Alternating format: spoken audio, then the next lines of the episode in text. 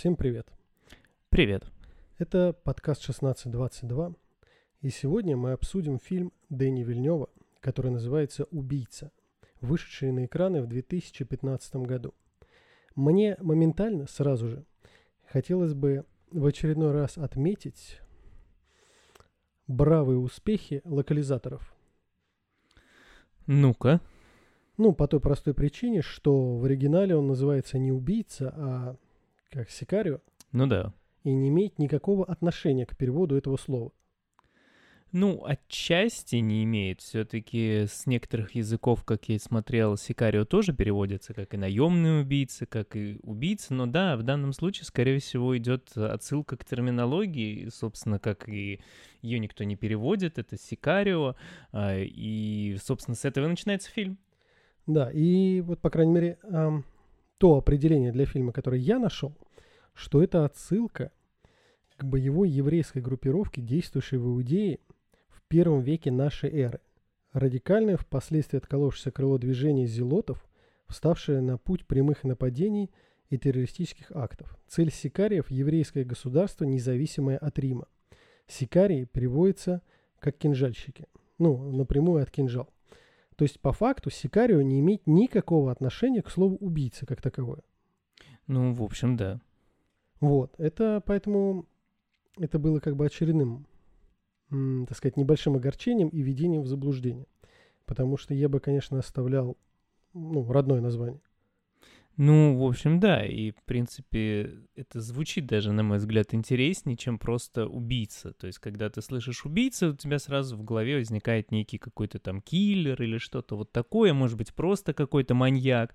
А когда ты слышишь слово «сикарио», у тебя сразу идет какие-то ассоциации с чем-то более более интересным, что ли, более глубоким. Ну, вот когда есть разница между ассасином, да, и убийцей. То есть в одном случае у тебя есть терминология, а в другом же случае, опять же, просто как бы убийца такое массовое, слово массового употребления. Да, да, то есть как бы и название более плоское, и если взять массу фильмов, оно уже ну, никак не выделяется. Говоря слово убийца, ну, Да, да есть и, теряется. по-моему, и убийцы, и убийца, это и убийца какой-нибудь, и убийца такой, и убийца секой, там этих убийц. ну да. Поэтому там наверняка всех этих хорроров, би-муви, просто тьма Да, да, да. Поэтому вот я, пожалуй, даже постараюсь сегодня использовать именно оригинальное слово, раз уж Сикарио так уж зашло. Потому что локализованный перевод меня не устраивает. Ну ладно, давай перейдем к самому фильму. Во-первых, я был удивлен тому факту, что у него было огромное количество разных номинаций. Я их даже все не запомню. Да, я тоже посмотрел, но там на самом деле ничего прям сверхъестественного не было. По-моему, Оскар там были звук, а, то есть композитор там, по-моему, получал грим, что-то такое. А, и еще там какие-то тоже награды, ну вот все отмечали звук, отмечали грим, мне кажется, что... А, Бенисио Дель Торо, по-моему, отмечали на роль второго плана. Да. Вот тоже. Но, опять же, несмотря на все номинации, фильм ничего, в принципе, не получил. Ну, да, да, да, там только именно в основном номинат, ну, номинации, если говорить только о них. Но все равно, он как бы был и в Каннах выбран, его показывали, Да, и отдельные пока- номинации, и что-то там по состоянию на 2021 год рейтинг, как там, этот сайт твой любимый, MDB. Та- Томатос, что-то А, да, А, да. томатосы. Ну, какие-то там. Помидорчики. Да, 92% у него был А, в ничего 2021 году. Офигеть. Ну, Щас, это вот конечно. это типа свежесть у него там, то, что он Ну, да, да, идет. да, вот и- эти 90, 92%. Ну, сейчас, может быть, конечно, снизилось, но на тот момент, по крайней мере, так гласила статья. Но вот опять же, давай уже тогда перейдем к другому аспекту. Э, Когда... Ну, Подожди, вот, ну, раз уж мы так об этом заговорили, как тебе-то фильм? Просто я, мы, я-то его смотрел уже второй раз, я его смотрел до этого, и, в принципе, где-то чего-то я как-то свои впечатления озвучивал, но мне вот прям интересно именно как тебе. Ну, во-первых, это, опять же, не тот Вильнев, к которому мы привыкли в последнее время. Это, Это какой-то. Ну, какие у него последние фильмы? Дюна, этот, господи, Прибытие, вот это. Ну, прибытие, кстати, он, по-моему, не такой. Потом бегущий по лезвию Да, до Дюны все- был. Ну да, но вот э, суть в том, что они все медленные. Ну а да. этот совершенно не медленный, он совершенно такой более классический. Ну, там есть, есть вот эти его наметки, вот эти кадры, я не спорю, там оно действительно есть. Пролетики какие-то. Ну, нет, у него, наверное, ты имеешь в виду в, в плане то, что у него всегда есть движение какое-то в кадре. Даже Ну, если это сути. общий кадр, то там либо машины едут, либо персонажи куда-то двигаются, даже если это молчание, то, конечно, в других, да, у него вот эти вот крупные планы там с, э, просто пейзажные. То здесь такого, да, нету. Здесь именно есть какая-то движуха все время в кадре. Но если возвращаясь как мне, на самом деле, вот ты сегодня вспоминал фильм, я забыл, «Пожары». Мгм. «Пожары», какой, какие у него там еще старые пленницы, да? Пленницы, пожары, пожары. враг. По-моему, как раз враг это был до Да, э, этого фильма. Враг до? По-моему, да. Ну, может, просто, просто может лично для себя я врага воспринимаю как переходный момент Вильнева как таковой. Уход вот в эти вот медленные планы. А, но вопрос не в этом. Вопрос в том, что вот, например, ты знаешь, как бы сформулировать? Я фильм посмотрел, и у меня есть на него два взгляда. Первые две трети фильма мне было, на самом деле, дико скучно. Мгм. Ну, для меня не было, ну, никакого напряжения. Для меня это был как бы классический а, боевик, остросюжетный такой. Ну, Мгм. то есть, именно даже боевик. ну да, там стрельбы достаточно было. Ну, не так, что много. Но все равно она была. То есть я, я не являюсь, опять же, то есть тут дело скорее во мне по той простой причине, что я не являюсь поклонником боевиков, а, вот чего-то шпионского и тому подобное. Ну, Мгм. это понятное дело. Поэтому я и не воспринимал. То есть как бы некое расследование, некие там детективы делают некие дела. То есть для меня ничего не происходило. А вот как раз а, момент развязки а, видоизменил для меня. То есть основная идея, которая заложена, она оказалась гораздо лучше, чем две трети фильма, что мне показывали. Ну, по сути, это как раз, можно так сказать, наверное, единственный серьезный спойлер к фильму. И он как раз, да, он там в последние где-то минут 20-30, наверное, раскрывается. Вот основная. И, в принципе, это становится основной идеей того, что тебе показывают. Да, но получается, что вот эти две трети фильма я не знал это, этой задумки, и они для меня прошли просто как боевик. Ну, кто-то кто с кем-то машется, кто-то что-то там делает. Ну вот интересно, что ты называешь это боевиком, потому что я как раз, для меня это абсолютно не боевик. Ну то есть вот для меня это именно триллер, причем в прямом вот именно значении такого вот именно как триллера, потому что к боевику, ну то есть боевик для меня это прям экшен, это прям насыщенный экшеном фильм, я вот даже тебе, ну как-нибудь «Миссия невыполнима», вот это там для меня боевик. А здесь э, за счет его съемки, за счет того, что, в принципе, стрельба, опять же, была в начале фильма, и больше она была, ну, очень такая точечная, ну, то есть там была одна перестрелка, может быть, перестрелки три на самом деле, если вот так вот э, в целом ты посмотришь на всю картину, на два часа там от силы три, максимум четыре, но мне кажется, что именно три такие полноценные перестрелки, это очень мало. Полноценные три. Но все равно они достаточно как бы затяжные. Опять же, а, здесь вопрос того, что мы действительно понимаем под словом боевик. То, что ты говоришь, там миссия невыполнима, ну, это действительно как бы экшен-боевик в моем понимании. Ну да. Боевик для меня это... Ну, для меня боевик это как бы наличие перестрелок, каких-то там расследований, погоней и тому подобное. Триллер для меня понятие, которое, по сути, даже не включает в себя перестрелки вообще.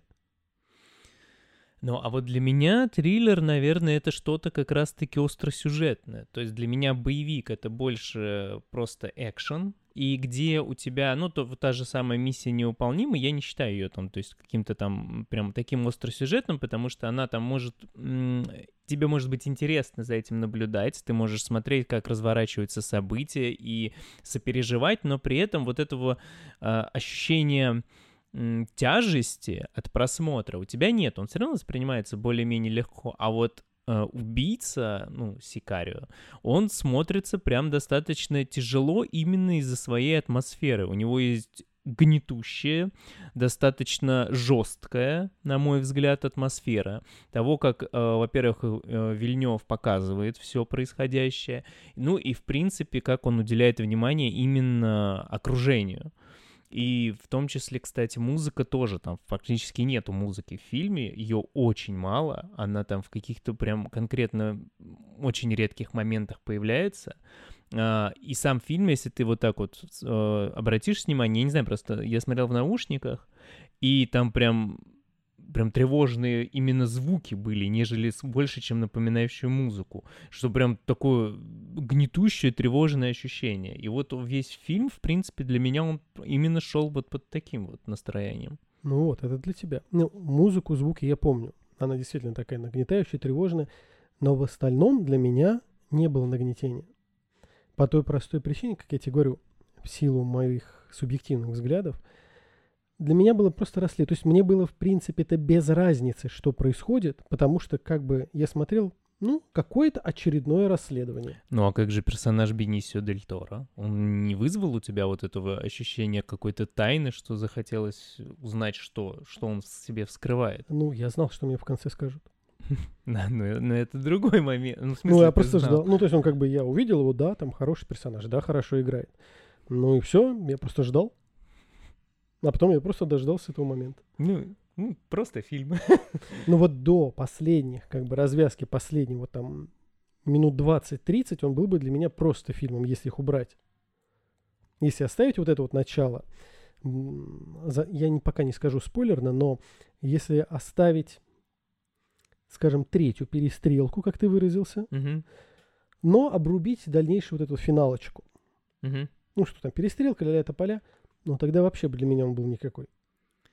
Ну, возможно. Нет, ты понимаешь, его... Нет, безусловно, э, шарм и смысл вообще фильму э, придает именно как раз-таки финальные аккорды, так скажем, та, та самая мысль, которую доносят, потому что она определяет фильм. Когда ты его смотришь, тебя, по сути, я бы так сказал, что тебя к этому готовят.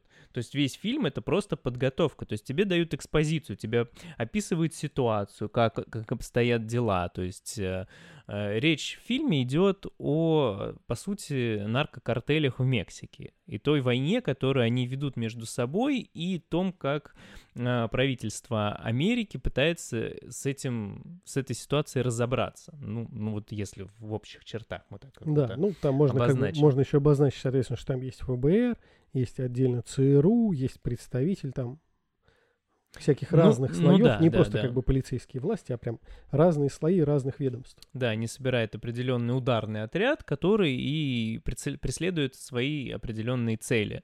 И, в принципе, мы, ну, как бы нам говорят, э, скажем так, что планируется, но мы вместе с персонажами, на мой взгляд, вот узнаем вот эту вот, по сути, многоходовочку, и надо сказать, что, наверное, бы фильм еще смотрелся бы несколько иначе, если бы не было персонажа Эмили Блант. В плане? Потому что на ее примере она как раз-таки является таким как бы это так сказать-то, она именно тот персонаж, который на протяжении фильма трансформируется и оказывается вообще для себя в очень странной обстановке. То есть она именно тот, ну я не знаю, как это выразиться, знаешь... Ну, скорее не, погоди, я бы сказал, ну, просто если уж так выражаться, я бы скорее сказал не то, чтобы трансформируется, а как помнишь, было вот это философское изречение, что из серии там люди в пещере, видят тень да, на скале да, для да, тополя. Да, да. Она скорее как человек, как бы, который выходит, согласно философии, выходит из пещеры. Ну, она да. сама не трансформируется, она происходит некое, сказать, человеческое сопротивление относительно окружения. Да, но я на самом деле имел в виду, что как раз мы на ней видим вот эту вот реакцию. То есть она у нас как бы такая, да, вот реакция, она да. показывает именно ту самую вот эту реакцию обычного человека, оказавшегося в э, необычном для себя, необычной для себя ситуации. Поэтому если бы ее не было, то есть все равно должен был быть персонаж вот этот вот такой отводящий, как раз на котором бы можно было проследить именно реакцию обычного человека, так скажем, неподготовленного, потому что вокруг нее это именно такие брутальные мужики, которые делают свое дело и, в общем-то, преследуют, ну, как бы, ну, они готовы к тому, что происходит вокруг, а она не готова. И вот это как раз интересно, это создает такой вот контраст. Ну, для меня это был даже не то чтобы контраст, а скорее ну, здесь трудно без спойлеров, но сам по себе, как сказать, она одна из сторон пусть это прозвучит странно, одна из сторон многогранные медали. Многогранные Ну, медали. Не медаль- две. Ну, медаль, ну ви- так, медаль в виде кубика. М. Ну, Может быть, она одна кубик? из, да, одна, одна из сторон. То есть ну, она для меня не то, что реакция обычного человека, а в рамках общей задумки она представитель одного из течений. Вот так назову. Ну, наверное, да. Наверное, я понимаю, о чем ты говоришь. То есть там есть еще один представитель, скажем так, со стороны которого нам показывают это, это представитель как раз полиции, который вообще ты сначала не понимаешь, как он с этим совсем происходящим связан, потому что сцены с ним достаточно такие мирно-бытовые. Мирно-бытовые. Ну, кстати, вот эти сцены на самом деле, по окончании фильма, лично я в них особо вообще нужды не вижу. Ну, Ну, то есть, опять же, сейчас мы так говорим, на протяжении фильма у нас идет основной сюжет, и то и дело идет включение от э, лица мексиканского полицейского, который живет обычной жизнью, туда-сюда катается, сын, там семья, все дела. Ну, как бы показывают небольшой отрывок, и снова возвращаемся к сюжету. Я думаю, что это тоже определенная именно сторона восприятия, чтобы мы могли заглянуть за ну, не только со стороны людей, которые смотрят на это извне, как бы, а из того, кто смотрит изнутри на эту ситуацию. То есть это тоже такая своя позиция, опять же, одна из сторон, как ты сказал, многогранной медали. Может быть, но такая вялотекущая, бездейственная. Ну, Ну, она- такое, просто, ну, я нам, говорю, показывают, да, нам показывают просто бытовая. жизнь, да. Она бытовая. И, в принципе, наверное, вот этот элемент быта, я рад, что ему уделено не, не много времени. Этих сценок, они, в принципе, немного, но они какой-то вот этот вот свою щепотку эм, ощущения они все равно дают. Ну, вот тебе дают. А я бы как бы ничего не потерял, если бы их просто вырезать. Ну нет, я бы потерял. Здесь вот, да, понимаешь, вот опять же, здесь огромная проблема и огромный вопрос к тому, что я никогда такие фильмы не воспринимаю. Я даже так сходу, вот так сходу, я не могу сказать ни одного фильма подобного рода, который меня прям вот прям так взял за душу, что я был готов его пересматривать. По той простой причине, что меня никогда прям к ним не тянуло. Да, они хорошие, да, они интересны. Но я ни один, по-моему, так не, не пересматривал, не запоминал. Ну, я тебе так тоже не могу сказать. Мне кажется, что я тоже, в принципе, ничего не пересматривал. Но вот в этом случае, я вчера, когда собирался, то есть я его уже смотрел поздно, и я думал, что так как я его, в принципе, неплохо помнил, я думал, что я его пролистаю, так основные моменты для себя вспомню, проясню. А нет, в итоге я сел и посмотрел его от начала до конца. В общем, а меня затянуло. Вот, это как бы вопрос специфики. Потому что я его чисто скажу, вот э, возьмем по-другому. Возьмем фильмы Вильнева. То есть «Пленницы» для меня чисто триллер, вопросов никаких. Ну, с детективными элементами, но чистейший триллер. «Пожары» в большей степени, наверное, остросюжетная драма. Как бы это странно не прозвучало. Ну, я не смотрел, Ну, я не вот смотрел, про пожары просто- я не могу Ну, просто я как бы вот сказать. так вот, если так смотреть. Этот я определяю к боевику. То есть э, я веду к тому, что вот эти все три фильма я очень сильно разделяю между собой. И вот э, по уровню того, как они мне понравились, это я бы выделял бы, соответственно, «Пленницы». И на один уровень стал бы, ставил бы последнюю две трети фильма «Сикарио» и «Пожары». А Пленницы у тебя выше по Выше, уровню? выше. А, то Они есть для пленницы тебе лучше. понравились Ну, они мне больше. гораздо больше понравились. Ну, ты знаешь, тоже я, наверное, не согласен. Мне кажется, что пленницы, они просто напряженнее, они более в этом плане как бы действительно захватывающие, назовем это так, потому что там и очень много внимания уделено эмоциям героев, и ты прям к этому так проникаешься. Но, тем не менее, по своей сути, по своей идее, на мой взгляд, они все-таки ниже, чем убийца, По потому идее, что ниже. Вот как раз вот этот вот определенный философский подтекст, который вкладывается, о чем есть смысл и подумать, и ты определенным образом пересматриваешь а, свое отношение к фильму, вот это, конечно, дополняет.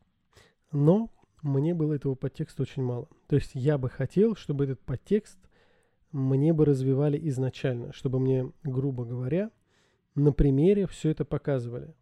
вот эту вот саму по себе теорию, само по себе отношение к делу. А вот когда вот так, для меня получается, что я просто услышал в конце концепцию.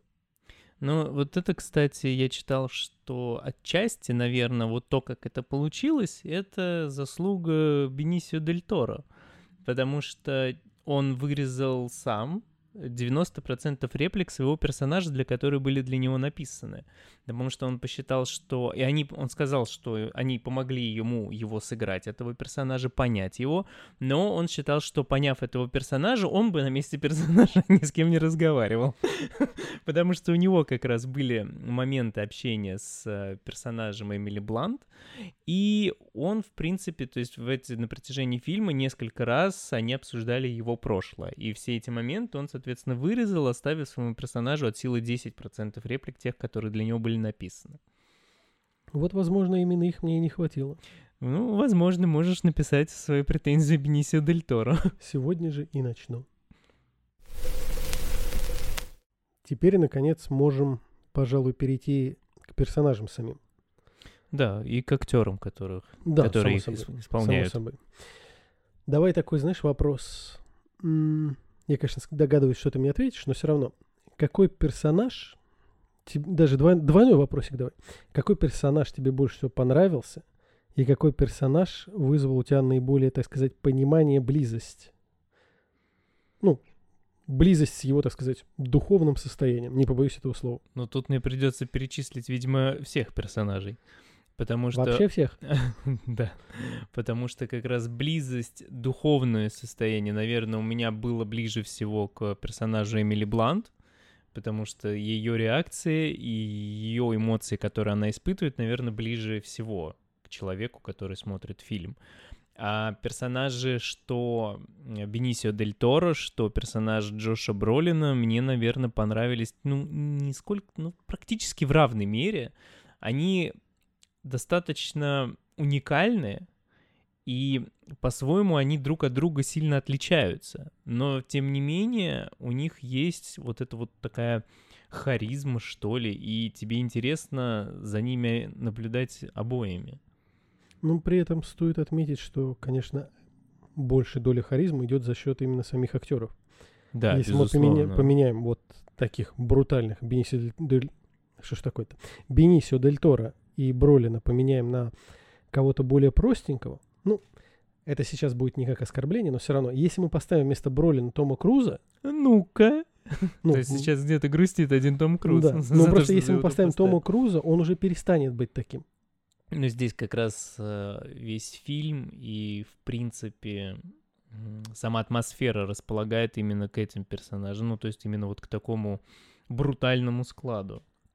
Они прям идеально вписываются в свои роли, и я уж не знаю, то ли сами актеры так прочувствовали персонажи, которым им нужно сыграть. Ну, Бенисио Дель Торо, видимо, явно прочувствовал своего героя, а Бролин, ну, видимо, тоже как-то ему это он прям ощутил вот эту вот этот поток и очень четко попал. Ну, в данном случае с тобой соглашусь. Но даже вот, понимаешь, ту же Эмили Блант, например, я для себя представляю, как ее легко заменить. Я не вижу, как бы, вот именно в ней я не вижу сверхуникальности. Ее Ну, бы я мог заменить. Как раз потому, что она самый такой, самый простой персонаж в этой истории. То есть у каждого из них уже есть э, такой сложившийся образ, который мы видим, а у нее он ближе всего к обычному человеку, поэтому, наверное, ее и проще как-то вот заменить, представить на ее месте другого такого же обычного человека. Так же, как и коллегу ее, также вот их обоих можно было поменять на других актеров, и для меня бы особо прям ничего... Ну, коллега, он вообще крайне второстепенен. То есть, вот если есть э, роль второго плана, то вот у него, наверное, роль третьего, потому что у него, в принципе, незначимых элементов он никаких не делает, ничего там ни как-то не влияет. Он скорее нужен для того, чтобы персонажа показать, еще больше раскрыть персонажа Эмили Блант. Ну и Гундит ходит. Ну да, учит ее жизни. Да, вы, как там, я востока-перевозчик, ну да, позвоните мне, когда надо куда-то ехать, ну да. Такого, Ну, я поехал. давай уйдем. Ну да, да, да. Но опять же, ты видишь в нем как раз, если персонаж... Наверное, он тоже является таким, знаешь, разновидностью простого человека, но только если она хочет чего-то, и она прям вот именно... а, там же, в принципе, он постоянно появляется и говорит, ну давай уйдем, давай, давай заб- забьем, давай не будем ничего делать. Чтобы не быть голословными, Дэниел Калуя, ну, наверное, так ударение, я просто не знаю, играет Ну. персонажа Реджи Уэйна. Да. И он, он как раз, он и говорю, он постоянно ее тянет в какую-то... Он ей говорит о жизни, то есть, что вот у тебя ты, там забросила внешний вид, ты там, у тебя там нет семьи, там и так далее. По, по сути, он является инициатором ее определенного знакомства в баре. То есть он ее пытается как раз вот утянуть туда, в обычную жизнь обычных людей. В то время как она пытается что-то, то есть она и сильно переживает то, как происходит, скажем так, как она работает. Она волнуется за то, что она делает, как это на что повлияет. И в конце она все время стремится вперед. Она хочет узнать, она хочет докопаться. Она не хочет просто бросить, потому что это опасно и непонятно, что за этим скрывается. А именно она вот приоткрыть эту завесу тайны. Даже если правда окажется достаточно неприятной. Ну вот, опять же, понимаешь, ты это так все рассказываешь, как вот действительно прям вот такое что-то, что-то интригующее. А Ну, я так- вспоминаю, и меня не интриговало. А меня прям интриговало. Меня Да. даже, меня даже, по сути, смутил момент. ам, ладно, это не спойлер. а, смутил момент, когда они, значит, такие двое ничего не понимают, Эмили Блант и ее коллега. Я, думаешь, помню, как его зовут персонажа? Ой, а Реджи, Реджи Уэйн. Ее коллега, соответственно, по имени Реджи. Такие, а что происходит? Что-то непонятно. Давай спросим, давай спросим. Хотите узнать? Ну вот, рассказали. Меня это немножко смутило. То есть вы все это время молчите, потом вам говорят, расскажите, и вы рассказываете. Ну, тут ты понимаешь, тоже она им для определенных целей нужна, и она там сказала, что она уходит. Типа, если вы сейчас ничего не Нет, рассказываете, это, ну да, но то это я было, ухожу. Да, но это было до. Ну просто с, так- с таким абсолютно спокойствием, что из серии. Я тебе раньше ничего не мог рассказать. Там в самолете я молчал, а я спал. ну ты знаешь, я бы не сказал. Возможно, что она их сама не докапывала. Что прояви она чуть больше настойчивости, как раз именно вот этой, э, типа, дотошности, что расскажите, нет, я там с места не сдвинусь, если вы мне не расскажете. Они бы ей все выложили, по сути. Но так как она сама была отчасти не то что заинтригована, или она, может быть, не хотела где-то в глубине души знать ответы на эти вопросы.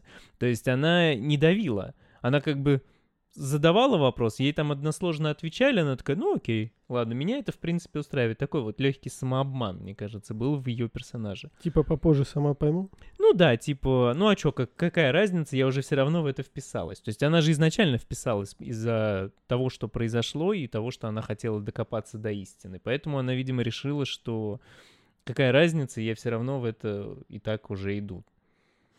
Ну, может быть. А вот для него как раз были важны вот эти самые нюансы, потому что он постоянно требовал всего знать, все знать, а потом говорил, ну давайте я уезжаю. Ну, я все узнал, я поехал.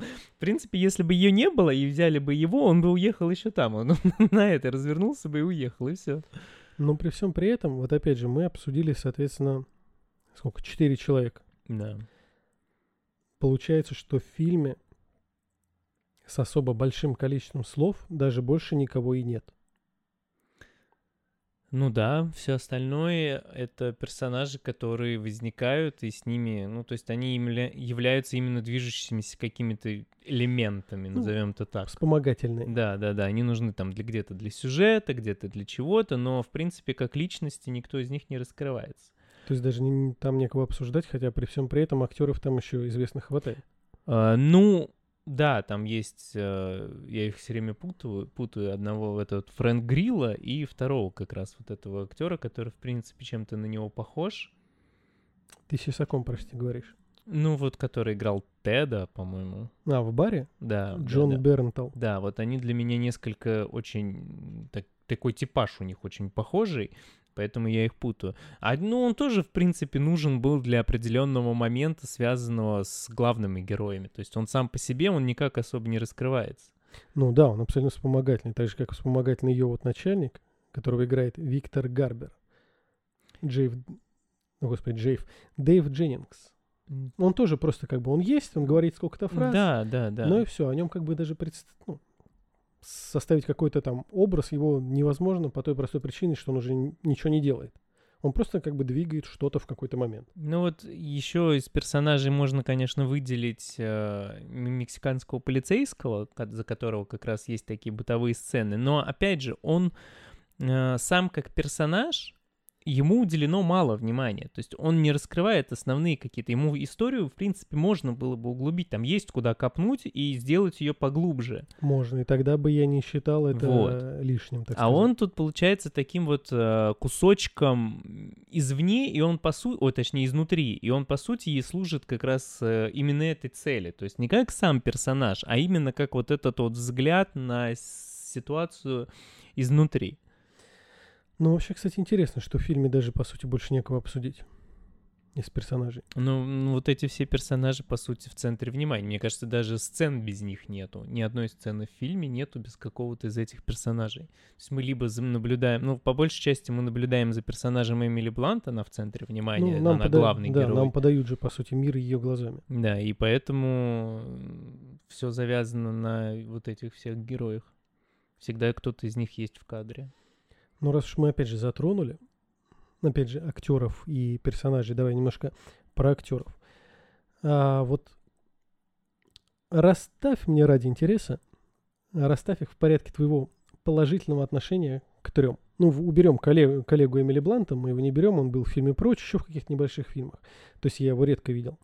Но вот Дель Торо, Эмили Блант и Бролин. Бролин, господи, я хотел Ше почему-то ему подставить.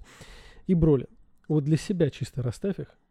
Ну, ты знаешь, наверное, в первую очередь Дель Торо, во вторую очередь э, Бролин и в третью очередь Блант.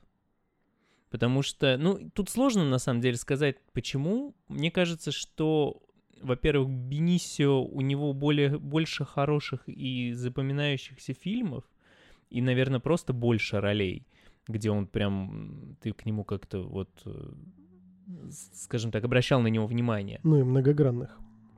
Бролин, Да. Потому что Бролин, опять же, У чаще всего вот- встречается в одном и том же, типаж такого сурового э, деревенского мужика. прям деревенского. Ну, прям да. Не, ну, не скажу прям деревенского, ну да, вот как бы сурового, какого-то такого брутального. Я Фактически не- вот из фильма «Старикам тут не место» он мог спокойно прийти вот в том же самом костюме, в том же самом амплуа сюда. Он же, по-моему, играл еще в ремейке «Олдбоя». Да, но я его так и не посмотрел. Ну, я тоже, я даже не планирую, в общем смотреть, но сама по себе суть. Опять же, ровно тот же как бы такой Ну, у него внешность к этому А располагает. Дель Торо крайне многогранен в плане своих ролей. То есть у него был и... Он же в 21 грамм кого играл? Чуть ли не священника. Да, да, да, такой, я помню, что он. Священника. Плюс отдельно у него еще есть фильмы, где он играет Че Гевару. Плюс у него есть драма, есть боевики. Причем, опять же, это я тоже могу назвать боевиком. То есть он... Набор ролей у него гораздо внушительнее, чем у Бролина. Ну да, но и здесь у него персонаж, на самом деле, вот если мы посмотрим, э, сравним их с Бролином, то персонаж Бролину, у него гораздо больше реплик, и он э, демонстрирует гораздо большую эмоциональную какую-то палитру, в то время как персонаж э, Бенисио, он скрытный и молчаливый, и тем не менее он все равно удерживает на себе внимание вот как раз за, своей, за счет вот этой какой-то харизмы, которую он придает своему герою просто даже просто появ... находясь в кадре.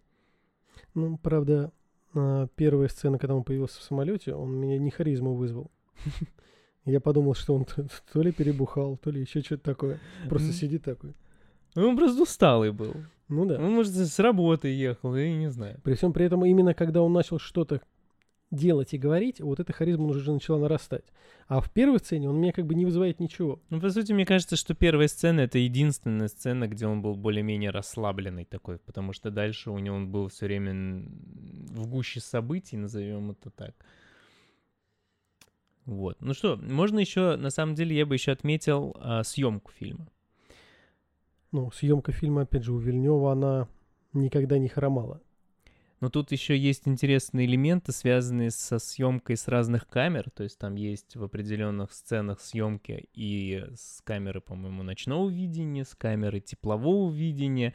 И она выглядит очень органично так тоже. Мне, в принципе, мне понравилось. И я бы еще, знаешь, что отметил? что вот э, мы говорили о долгих планах, и вот как раз то, что здесь они в определенный момент ну, наполнены некой динамикой, и очень здорово показаны как раз-таки атмосфера. То есть вот эти вот то, что он использует, как он снимает, она передает атмосферу. Где-то, например, во время погони, то есть там камера была закреплена прямо на машине, что вот эта тряска, вот это все, она была не статична.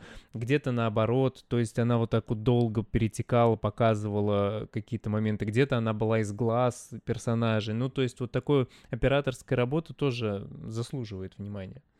Ну вот, э, если перебрать все фильмы, которые я у него смотрел, ну, на мой взгляд, она ровно на том же уровне по качеству. Ну То да, есть, ну Вильнев хорошо. Вильневу никогда, вот этот аспект у него не хромал никогда.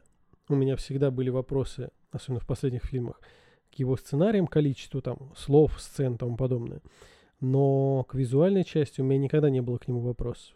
Ну, то есть, примерно как, скажем, Майкл Бэй, признанный, так сказать, режиссер вот этой вот движухи экшена, ну, да, такой, такой вот красивый, спецэффект. красивый спецэффекты, вот это прям бои, то здесь абсолютно так же. Он как бы признанный в своем, в своей нише и действительно качественно. Вот любой из фильмов.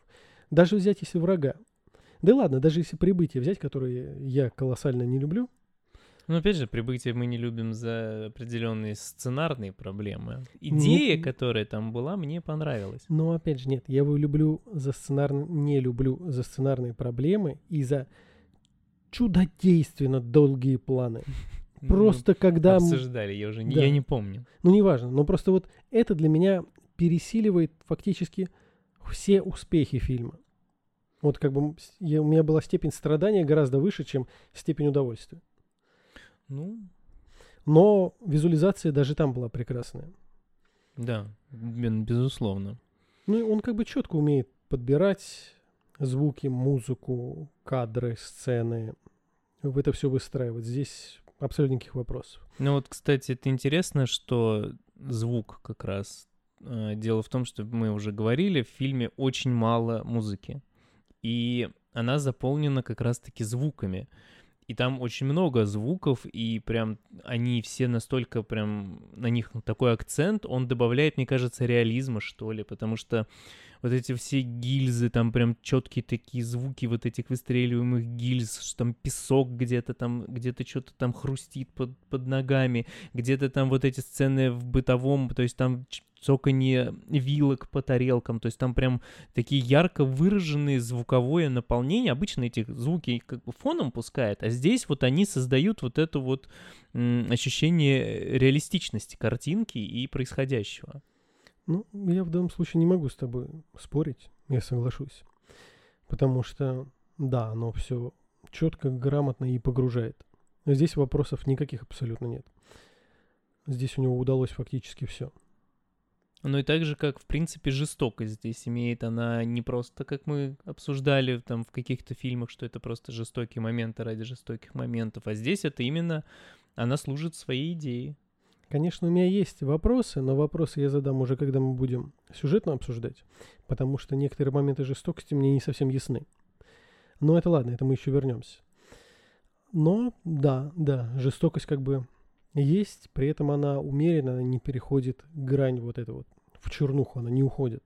Нет, она не уходит, наоборот, она тоже держится на уровне реализма, то есть персонажи тоже на это реагируют соответствующе. Ну, опять же, даже и реализм можно показать чернушно, но он ну, этого можно, не делает. Да, он да, как да. бы, вот эта жестокость, она остается на художественной, так сказать, планке. Да, а это однозначно, то есть он никак не, не, не чрезмерно концентрируется, не упивается ей, она именно вот такой холодное, безэмоциональное для того, чтобы показать происходящее и реакцию персонажей. Не знаю, почему у меня возник вопрос, я забыл просто спросить. А вторую часть снял тоже Вильнев? Нет. Ну, тогда это будет немножко другое сравнение. Но ну, это ладно. будет, в принципе, насколько я понимаю, это другой фильм. То есть э, он уже на другом сконцентрирован, он совершенно о другом, то есть это как раз больше брутальный боевик, то есть он сохраняет определенную вот эту брутальность, но как раз уходит вот, наверное, уже в больше боевиковость. Ну вот так. даже интересно, а кто его снял? Честно скажу, никогда не слышал. Стефана Салима. Ну, я тоже, я смотрел, и я не знаю, наверное. Ну, может быть, какие-то фильмы режиссера видел, но... Ну да, но просто как бы не на слуху совсем. Ну, посмотрим, как бы, по крайней мере, есть с чем сравнить, и есть как бы понять, к чему он ушел и что из этого получилось.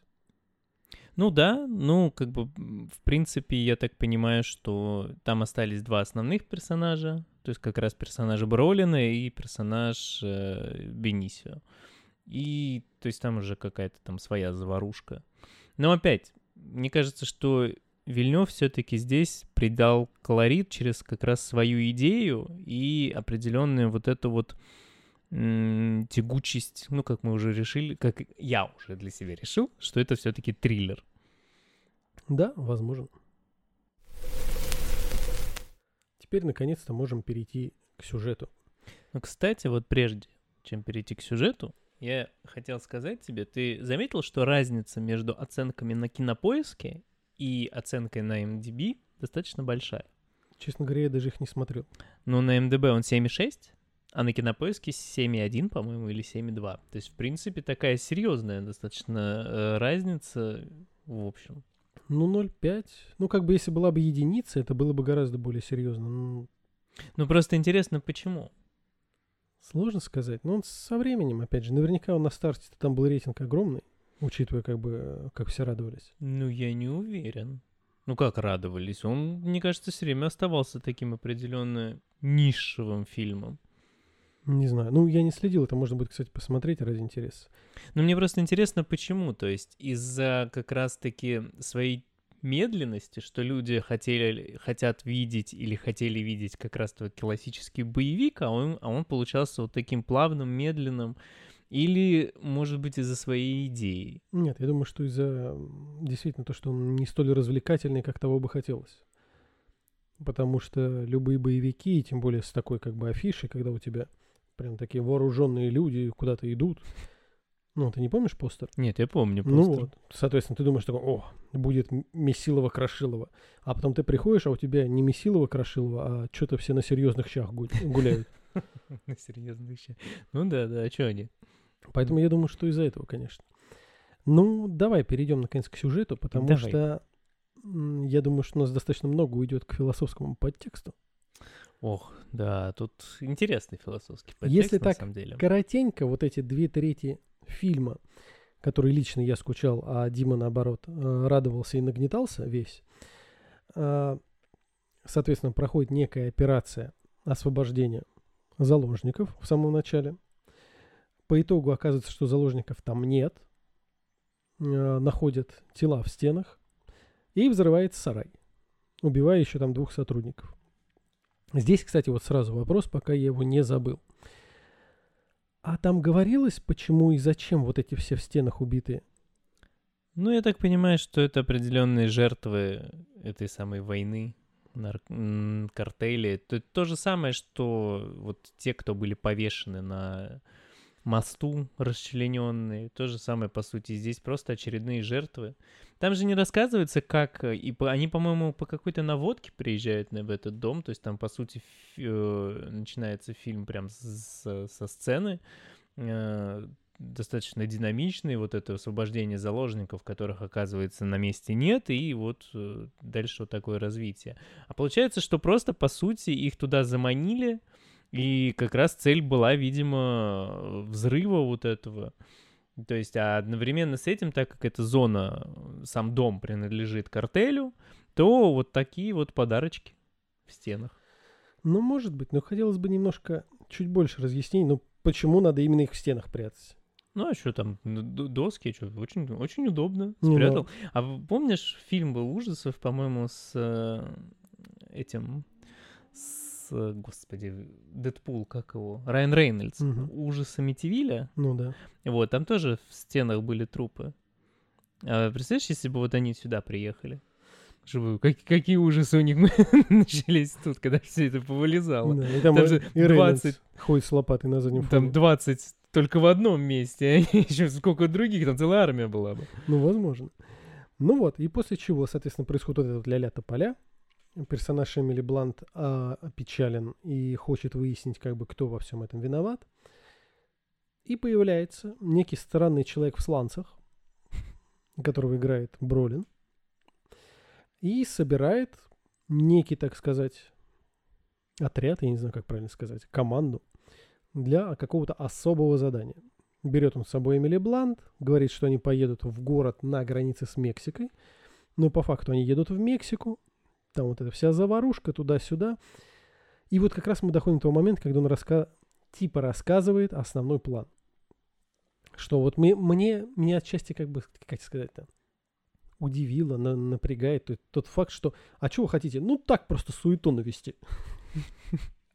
Мы хотим навести Не, ну суету, же- ну- ну чтобы он поехал говорят- в Мексику. Ну, правильно, чтобы он поехал в Мексику, и типа мы его там взяли или там еще что-то, что-то проследили за ним, и вот это вот все. да, вышли на главаре. Да. Но просто сама по себе суть мне просто странно звучит. Мы хотим навести суету. Ну да, там фейерверки устроить, вот это Вот всё. это у нас как бы а, солдаты из Афганистана, тут у нас ЦРУ, а непонятный молчаливый Дель Торо, вот вы еще из ФБР будете, мы суету наводим. Суету наводит.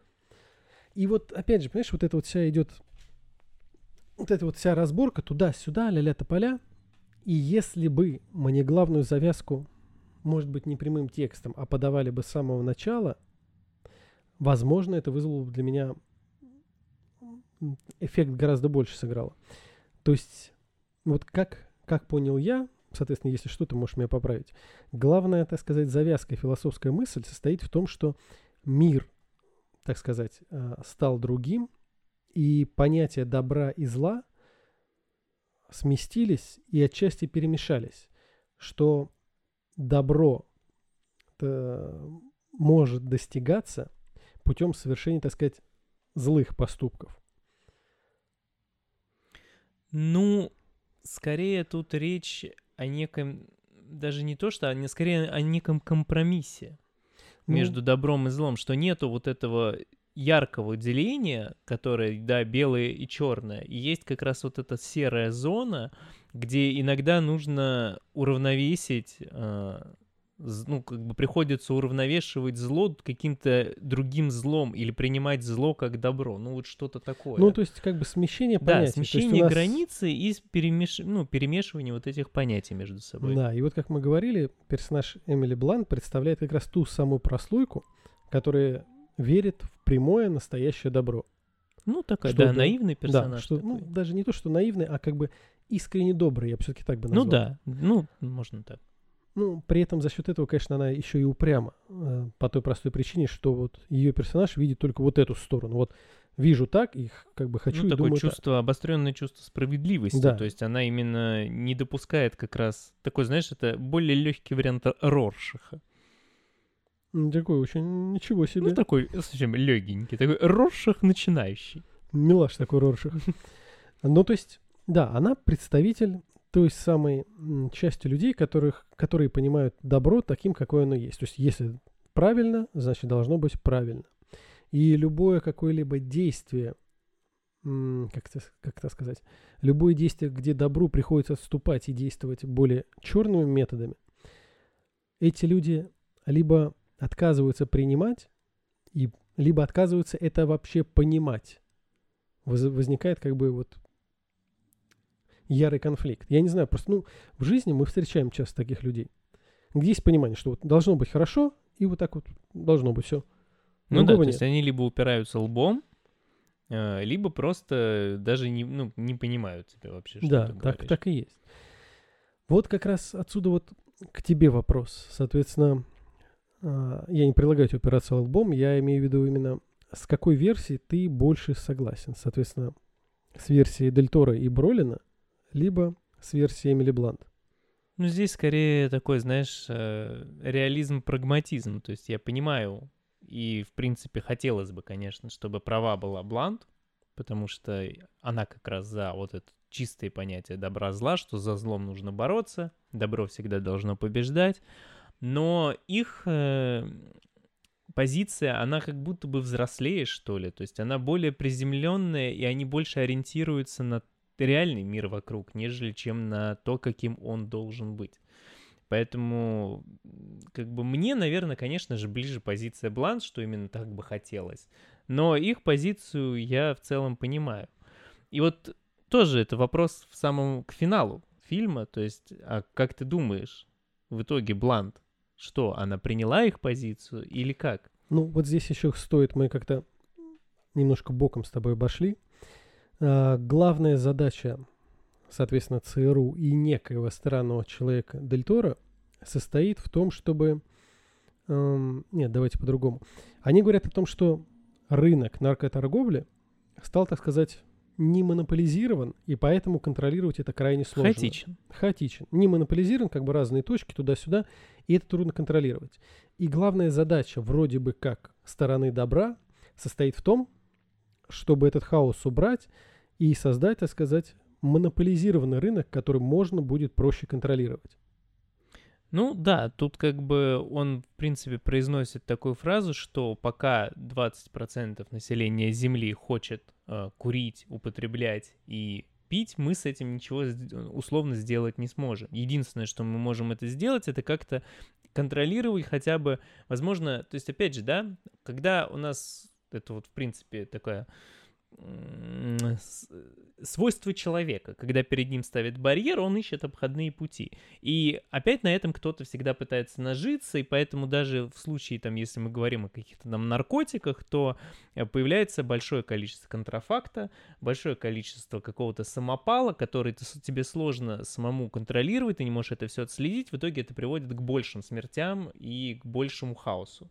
Они же как раз говорят о том, что чтобы этого не было, это все равно, все равно люди будут это делать. Они будут, пока есть спрос, есть и предложение. Поэтому им остается только направлять это и каким-то образом сдерживать и там контролировать. Да, а персонаж Эмили Блант, соответственно, категорически против этого. Потому что в ее понимании есть добро, есть зло. Наркоторговля – это зло, которое надо победить. Да, и уничтожить. То есть, да, как нее... бы она считает, что если это с этим разобраться, то мир станет чище и лучше, и нету, как, так сказать, предложений, не будет и спроса. Да, и как раз вот это две версии. Ну, а что она в конце, вот ты спрашиваешь? Ну, по факту она как бы подписывает бумагу, и тот момент, когда она целилась в персонажа Дель Торо, но опустила его, пистолет, по факту я воспринимаю это как принятие. То есть два момента принятия. Первое подписывание бумаги, то, что ну, она действительно не захотела умирать из-за этого. И второй момент, то, что она не стала его ни задерживать, ни стрелять, ни Ну вот здесь ничего. мой вопрос был скорее как раз, была ли это слабость или принятие? То есть он, он же ей изначально говорит, что ты лучше найди как себе деревеньку потише и поспокойней, потому что ты не волк, а здесь у нас волчья земля. И, собственно, вот она не выстрелила, потому что она отчасти понимает его позицию и принимает ее, несмотря на сопротивление внутреннее, да, несмотря на ее моральные устои, принципы, которые пошатнулись. Но она понимает, почему он так делает. Либо она не выстрелила как раз потому, что она просто волк, не волк, и такая вот, это та самая слабость, о которой он говорит. Ну, я тут думаю, что здесь два в одном. А, даже по-другому. Бумагу она подписывает из-за слабости, из-за страха. А потом, когда этот момент проходит, уже на балконе происходит некая форма принятия. Ну вот да, я тоже для себя также это понял, что изначально страх, слабость и отчаяние, а потом, то есть решимость что-то изменить и какое-то вот это понимание того, что все-таки, несмотря ни на что, вот эта серая сторона, она все равно существует, и она понимает свою вот эту идеальность своего мира. Кстати, про серую сторону я вспомнил нашу задачку, про которую мы много спорили. Так. А, и как раз у нас были у всех разные ответы. Про трамвайчик. Какой-то добрый трамвайчик. Добрый трамвайчик. Как проводик Томас, трамвайчик. Про трамвай, который едет и может сойти с рельсов. То, ну что там в трамвае, скажем, 20 человек, ты стоишь на мосту рядом а, с еще одним человеком, там, правда, в задачке сказано почему-то с тучным человеком, и ты знаешь, что ты можешь столкнуть этого человека на рельсы, и тогда трамвай остановится, и ты спасешь 20 человек. Ну, потому что остановить трамвай ты должен быть тучным. Я не знаю, Если как ты это. столкнешь маленького худенького, то как бы трамвай он не остановит. Может быть. Ну вот, если ты столкнешь этого человека на рельсы, он погибнет, но те 20, которые там в трамвае, они выживут. Если ты его не столкнешь, то погибнут тем 20 в трамвае. То есть, по сути, на мой взгляд, именно вот эта задачка это одна из тех как раз, которые не допускают форму прямого добра. Ну да, да, однозначно. Это именно тот самый момент, когда если ты во имя добра, во имя того, что ты не можешь совершать зло, если ты не толкаешь этого человека, как бы происходит гораздо большее зло. Ну, ну да, да. И ну, смело та сказано, самая но все равно. Как но раз, в принципе, серая черта. То есть вот как раз та самая задачка, потому что я полагаю, что ну, у всех будут свои ответы, у всех будут свои причины, но эта задачка как раз, на мой взгляд, характеризует. Пример, подобный тому, что нам показывают в фильме. То есть то, что делают персонаж Бролина и Дель Торо, это, грубо говоря, они сталкивают человека на рельсы. Ну, фактически, да. То есть они приносят определенную жертву для того, чтобы спасти большее количество людей. А Эмили Блант, персонаж Эмили Блант, не сталкивает человека на рельсы и бегает вокруг, пытаясь как-то остановить трамвай. Да, и в итоге, в принципе, то есть если по ее мнению, по тому, как она действует, это как раз и при, приводит к большим смертям. Но вот, кстати, это можно, можно уже поговорить более спокойно про персонажа Бролина, потому что он предстает перед, нам, перед нами как раз таким матерым таким человеком, который вот это все к этому относится абсолютно по-другому и с каким-то даже, ну не то, что вот у него вот это вот Дель Торо, у него есть своя там страшная тайна, и он поэтому, в принципе, он мрачный, спокойный, э, погруженный в себя, у него есть цель, своя цель, которую он преследует. А, а вот персонаж Бролина, который занимается, в принципе, такой серой моралью, условно, да, то есть он понимает, э, абсолютно четко понимает то, что он прав, и поэтому у него есть определенное, то есть он там и где-то шутит, и как-то ходит в сланцах, то есть у него нет вот этой угрюмости, мрачности, вот этого груза ответственности того, что вот это все происходит. Он просто понимает, что так надо, он это принимает и, в принципе, просто делает. Да, по факту так и есть. Абсолютно как бы, ну не то чтобы бессовестный человек, нет, скорее человек, осознавший реалии, поэтому форма его совести сместилась. Ну да, вместе с границами то, что, добра и зла. Да, то, что вызовет то, что у него говорит. страдания, находится уже за пределами совершенно другими. Поэтому он достаточно такой расслабленный. Но от этого, кстати, не то чтобы интересный, но человек, так скажем, крайне опасный. Мне бы, например, не хотелось бы на такого работать, с таким Ну, вот работать. в этом как раз есть его определенный вот этот элемент, почему он нравится. То есть он, получается, достаточно многослойным, когда ты узнаешь вот эту всю подноготную. Он не просто какой-то там весельчак, балагур, а то есть человек, э, который, э, по сути, с улыбкой совершает то, что другие не способны совершить, просто потому что он действительно принимает и верит. И если нам потом рассказывают историю Дель Торо, то историю Бролина мы не знаем. То есть почему, как он к этому пришел, что в его жизни происходило. Ну, на самом деле, у меня к нему бы и не было вопросов. Ну, то есть у меня и нет к нему вопросов.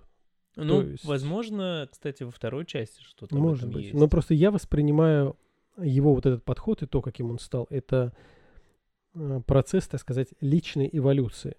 То есть у меня нет вопросов. Здесь могло ничего и не быть. Он мог просто работать конкретно там Но сотрудником. ты знаешь, все равно вот же что-то, ну, то, что с нами происходит, какие-то травмы, это в любом случае нас меняет. Если с нами ничего не происходит, то мы как бы растем как цветочек в поле.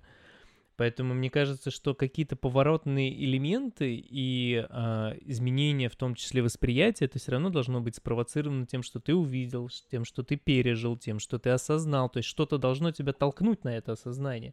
Ты не можешь там сидеть просто на диване и э, потом для себя что-то понять. Ты должен с чем-то столкнуться, чтобы это тебя изменило. Может быть, может быть. Но в данном случае у меня как бы мне это не настолько интересно. То есть у Дель Торо, Ну. да. К Дель Торо у меня были вопросы, потому что надо было понять, как бы, что это. Ты чё? Ну, понятно, он тут гораздо более в этом плане загадочный. Кстати, про него сразу можно вопрос задать. То есть в конце фильма он добирается до того самого человека, который убил его жену и дочь. И отсюда вопрос. Считаешь ли ты оправданным тот факт, что он убивает, соответственно, его сыновей и жену? Это, ты знаешь, тут два варианта. Во-первых, наверное, так. с точки зрения фильма, это один из самых ярчайших и тяжелейших моментов, потому что ты сам этого не ожидаешь. Этого не ожидает никто. И этого не ожидает даже сам... Сам Дель Торо. Нет, сам Дель Торо это как раз ожидает. Не ожидает тот э, персонаж, к которому он приходит. Потому На- что он наркобарон, ему... назовем Да, его он говорит, э, типа, не на глазах моей семьи. Ну, то есть он полагает, что пришли-то за ним. И то, с какой хладнокровностью он убивает двух детей и жену для того, чтобы этот человек просто, который сидит напротив него, осознал. Это, по сути, он не пришел за ними, он, у него нет к, нему, к ним каких-то счетов, они ему ничего не сделали. Но он именно платит той же монетой, которую заставили пережить его. Он, не убив... он убивает сначала семью, чтобы тот вот это все прочувствовал. Ну, я бы, наверное, не сказал, что это оправдано. Это все-таки жестокость. Это именно вот такой вот... Это именно жестокая месть. При том, что он, по сути, находясь там, ни детей, ни жену он не воспринимает как людей. Ну, абсолютно. Они для, для него- него именно инструмент мести. Да, оружие, как бы, ну, ра- разменная монета, как угодно можно Да, назвать. да, безусловно. И вот это как раз действительно, это крайняя жестокость. И ты, в принципе, вот только в этот момент понимаешь, насколько этот персонаж опасен. То есть мы говорили, что Бролин, в принципе, персонаж-то достаточно опасный, но ты вот в этот момент понимаешь, насколько опасен Дель Торо. Нет, подожди. Бенисио Дель Торо? Да, Дель Торо, Я что-то, у меня что-то... Да, Гильермо Дель Торо. Да, я вспомнил этот, этот пирожочек, опасный пирожочек. А представь, как он в Мексику пробирается. Да куда он там пробирается? Да, ты как бы это осознаешь. Ну, а и вот а, возникает некий, так сказать, парадоксик. Ну, даже не парадоксик, а, опять же, вопрос. То есть персонажа Эмили Блант он пожалел, он воспринимает ее как человека. Ну да. А здесь, как бы, этих же там детей он не пожалел. Вот почему, интересно, он ее жалеет, а их нет? Ну, наверное, ты знаешь, во-первых, по-моему, он ей говорит о том, что она ему напоминает дочь. Ну, это уже в самом-самом конце. Нет, я имею в виду, когда она за ним вылезла из тоннеля и целилась в него. Он в нее выстрелил, но в бронежилет. Он мог ровно так же просто ее убить. И как бы это сошло бы ему с рук. Ну, ты понимаешь, он же, даже когда мы смотрим, он не убивает, скажем так, просто так. То есть у него здесь была конкретная цель и конкретные средства. Убивать Блант ему было бессмысленно, она ему никак не мешала. То есть он держал ситуацию под контролем, это опять же тот самый холодный расчет. То есть он был четко контролировал ситуацию, он четко понимал, как действует, он э, был уверен в том, что в случае чего, если вдруг что-то пойдет не так, он вернется и закончит начатое, если это действительно понадобится. На тот момент он просто посчитал, что она ему не угрожает. Но при этом отсюда же еще один вопрос. Если она ему не угрожает, и он э, не убил ее, то зачем он убил того самого мексиканского полицейского, которого нам показывали весь фильм? Если по факту он мог его там связать или прострелить ноги, ну, неважно, что угодно, но его он убивает. Ну, он там, по-моему, четко стрелял, то есть он использовал его, опять же, как определенную... Ну, отвлечение внимания вначале. Ну, сначала как отвлечение внимания, потом он, э, собственно, прикрывался им как щитом, а потом, по-моему, он выстрелил как раз э, так, чтобы попасть там- во второго. Нет, там было два выстрела. Он первым выстрелом убивает полицейского, а вторым выстрелом сразу же в ногу. Но там опять, прям четко раз и два. но здесь, видимо, ну, хороший вопрос. Потому что... Ну, бы- я могу понять с точки зрения фильма, для чего этот момент нужен, для чего нужна смерть полицейского, потому что, как мы уже говорили, это то самое, что нам показывают э, извне, то есть из- изнутри, я путаю. Э, то, что полицейский, оказывается, он является продажным копом, он работает тем, что он как раз э, развозит, доставляет на наркотики, и, э, по сути, как бы там много говорится о том, что вся Мексика — это как некое поле боя, потому что там даже они выходят просто посмотреть, что там постоянно взрывы, стрельба. Это именно не город. И вот как, и- как они живут, то есть у него вот есть обычная жизнь, он уходит на работу, у него есть сын, которому он не разрешает трогать оружие. Ну, это логично, это ладно. Ну, ну, ты знаешь, нет, от такого персонажа, так настолько, скажем так, вот от бандита, ты ожидаешь, что он, наоборот, э, приучает своего ребенка к оружию, чтобы тот мог там и стрелять, и потом, значит, что, мол, жизнь, она жестока, а он все-таки, он это использует именно как средство для того, чтобы содержать свою семью, получается так? И то здесь, кстати, вот я смотрел обзоры там статьи, а, этот момент определяется, отдельно указывает, русский язык начинает ломаться. Этот момент отдельно указывается, что он на этом не зарабатывает, он живет бедно. То есть, по факту, возможно, это часть, так сказать, нерассказанной истории, где его заставили быть таким курьером. Потому что у Ну, него дом возможно. разваленный, все разваленное. Но этого мы уже не узнаем, конечно. Но, тем не менее, семью он свою любит. Ну, он любит семью. То есть, возможно, его действительно заставили, скажем, под угрозой там вреда семье. Но почему его убивает Дель Торо? Тут, конечно, возможно, просто потому, что он не оставляет следов, то есть у него есть определенная цель, и здесь уже никто не должен его видеть, никто не должен... А тут есть контраргумент. Потому что когда он идет а, туда да, же на ужин, он не убивает э, Служанку. офи- служанку, да, он оставляет ее в живых. то есть служанка видела его лицо, она все видела. И он не тронул. Ну, возможно, что это легкая промашка режиссера. Ну, либо, возможно, это то, над чем стоит еще подумать. Что ему нужно было показать, довести каким-то образом вот это до логического завершения, и он использовал для этого Дель Торо. Может быть, может быть, конечно, и так. Ну, в принципе, наверное, мы затронули все аспекты. У тебя есть еще какие-нибудь вопросы? Да ты знаешь, нет. Но у нас остался главный вопрос. Это посоветовали ли бы мы посмотреть этот фильм? Ну, Ну что? ну давай давай, ты. я начну. Ну, хорошо.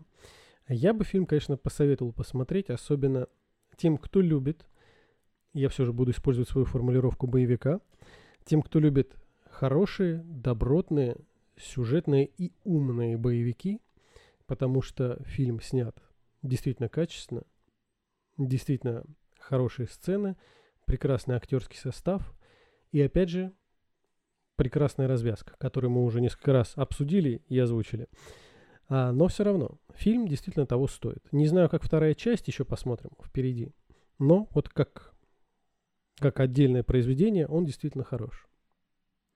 Мы, кстати, знаешь, что не сказали? Ну-ка, И я вот так понял, что мы все время говорили о персонаже Бенисио Дель Торо, но мы не Так. сказали, кто он. И я предлагаю не говорить. Вот это загадка. Мы Да. рассказали все, кроме того, кто он. Да, поэтому вам придется посмотреть фильм, чтобы узнать, кто же он и зачем он все это делал. Газонокосильщик из Подольска. Нет.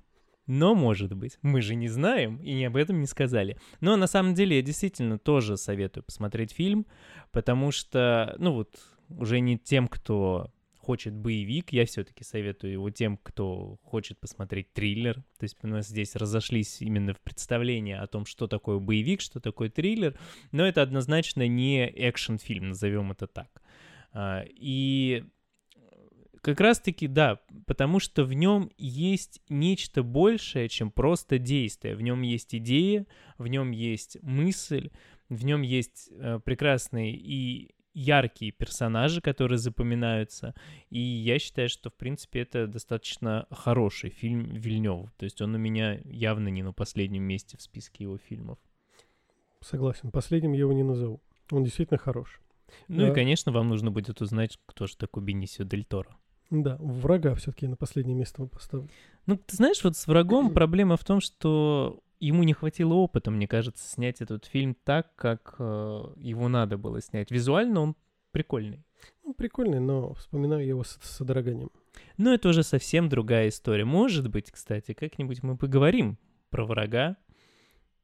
А может быть и нет. Снова загадка. Всем спасибо. Всем пока.